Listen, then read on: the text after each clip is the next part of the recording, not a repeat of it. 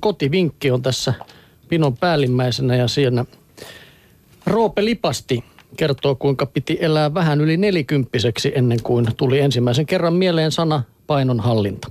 Se on reilut 30 vuotta enemmän kuin naisilla, jotka alkavat vilkulla ruumistaan sillä silmällä jo 12-vuotiaana. 30 vuotta tarkoittaa melkoista määrää herkkuja ja kaloripitoisia juomia, joita on voinut ahtaa itseensä huoletta. Milloinkaan ei ole tarvinnut pohtia, että nämä lihapiirakat jäävät osaksi identiteettiäni. Mutta nyt tuli vedettyä yksi nakkisämpylä liikaa tai pari tölkkiä olutta, ehkä jokunen suklaapalanenkin. Jotain olisi tehtävä, koska liikun jo enemmän kuin tarpeeksi oli keskityttävä ruokavalioon. 20 minuutin laihdutuksen jälkeen kävin vaalla ilman myönteisiä tuloksia. Jätin pois silmälasit ja sormuksen, mutta vaaka ei heilahtanut. Tukaleikkuu ei auttaisi, kun sitä on niin vähän. Tilanne vaikutti vakavalta. Joutuisin syömään pahoja ruokia useana päivänä. Ajatus huimasi, mutta syynä saattoi olla alhainen verensokeri. Päätin käydä jääkaapilla.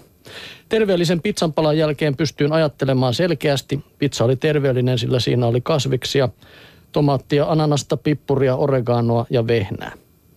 Muistin tuhansia kertoja, kun olen istunut ruokapöydässä kotona tai muualla, ja aina pöydässä on joku nainen, joka tarkkailee syömistään. Syö salaatin, juo vettä tai haukkoo ilmaa. Osin kyse voi olla terveellisyyden tavoittelustakin, mutta lähinnä hoikasta uumasta. Ensimmäistä kertaa ymmärsin naisia edes vähän. Kunnioitukseni kohosi. Käsitin millainen suo laihduttaminen on. Se tarkoittaa luopumista asioista, joista tykkää. Ennen kaikkea se tarkoittaa, että kun ennen ei, ajatellut lainkaan ruokaa, vastaisuudessa ei muuta teekään. Koska kolmen tunnin sinnikkään laihdutuksen jälkeen painoni ei pudonnut, päätin, että ehkä liikuntaa sittenkin voi lisätä. Muistin vanhan viisauden, jonka mukaan Paino on voimaa, joten ylipaino on ylivoimaa. Sitouduin myös uuteen itse kehittämääni laihdutusohjelmaan. Siinä ei saa syödä ja juoda öisin, paitsi jos on valveilla. Raskaan kolmetuntisen jälkeen kävimme ravintolassa syömässä. Kiusasin kolmasluokkalaista, että on hänen vuoronsa tarjota. Minä tarjoan, sinä maksat, vastasi hän. Kun ihmettelin, mistä hän sellaisen keksi, hän sanoi, no kato, elämän aikana kuulee kaikenlaista. Näin lietolainen lastenkirjailija Roope Lipasti, joka oman ilmoituksensa mukaan viljelee kotitilallaan huumoria. Sen ehkä huomasi tästäkin kirjoituksesta. No kyllä se huomasi, koska muutaman kerran muakin rupesi hihityttää. Melkein meinasit hymyillä. Kyllä mä hymyilin, sä et kattonut mua. Mutta sä sitten... et ääneen. tota, kotilääkärissä kysytään, että miksi kaikki ihmiset eivät murene elämän tiellä. No onneksi eivät murene, mutta minkä varassa ihminen pysyy koossa? Näihin kysymyksiin logoterapialla on vastaus. Ihminen selviää lähes mistä vaan, kun tietää mitä varten, eli kun elämällä on tarkoitus.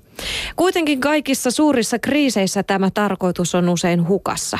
Logoterapiassa uskotaan, että elämällä on aina tarkoitus. On olemassa mielentyökaluja, joilla löytyvät niin tarkoitus kuin usko siihen, että elämä sittenkin kantaa. Jos on panostanut vain yhteen asiaan, kuten työhön tai perheeseen, vie sen romahtaminen elämältä pohjan, logoterapeutti Pirjo Möller kertoo. Jos vaikka puoliso on lähtenyt yhteisten vuosikymmenien jälkeen tai saa potkut pitkän työuran lopulla, moni kokee, että elämän parhaat vuodet menivät hukkaan. Ei pidä ajatella, että ei toivottu loppu jotenkin mitätöisi sen kaiken hyvän, joka on joskus ollut. Ei se hyvä katoa eikä menetä arvoaan, eikä koskaan ole vain eh, eikä koskaan ole vain antanut, vaan on myös saanut ne parhaat vuotensa.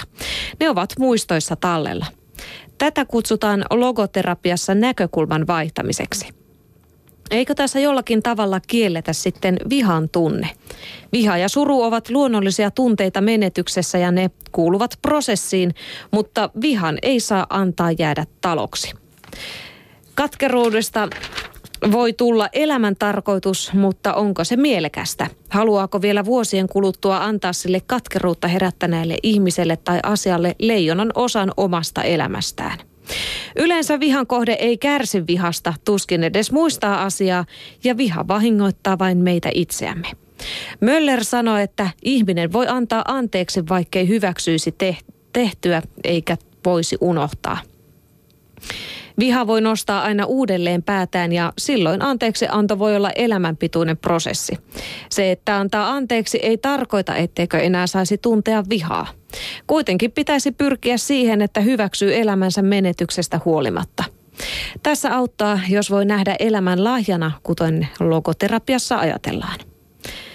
Logoterapiassa siis ajatellaan, että elämän tarkoitus on keskeinen tekijä, joka auttaa jaksamaan. Elämän tarkoitukseksi ei riitä, että itsellä olisi hyvä ja mukava olla. Ihmisen perustarve kun on olla joku jollekin. Se jollekin voi olla toinen ihminen tai asia, vaikka aate. Eli elämässä tarvitaan arvoja ja arvokkaiksi koettuja asioita, joita elää arjessa todeksi. Vain yhden arvon varassa eläminen sisältää vaaran suistua epätoivoon silloin, kun tuo ainut tärkeä asia menetetään.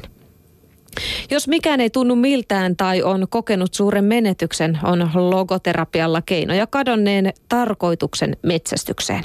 Ensin käännetään katseen suuntaa, vaikkapa niin, että jos en voi enää olla siinä työpaikassa, missä olen ollut, missä muualla voin käyttää taitojani ja osaamistani. Eräs rouva haki varhaiseläkkeelle, jotta voisi hoitaa lapsen lapsiaan. Kun eläkepäätös oli jo tullut, tuli samoihin aikoihin myös tieto, että hänen poikansa sai työkomennuksen Yhdysvaltoihin ja sinne meni pojan perhe lapsen lapsineen. Nainen nitki kaksi viikkoa putkeen ja meni sen jälkeen läheiseen päiväkotiin kysymään, tarvittaisiinko siellä varamummoa. Näin hän saattoi elää todeksi rakkauttaan pieniin lapsiin ja antaa toisille lapsille sitä hoivaa, jota olisi halunnut antaa omille lapsille lapsilleen.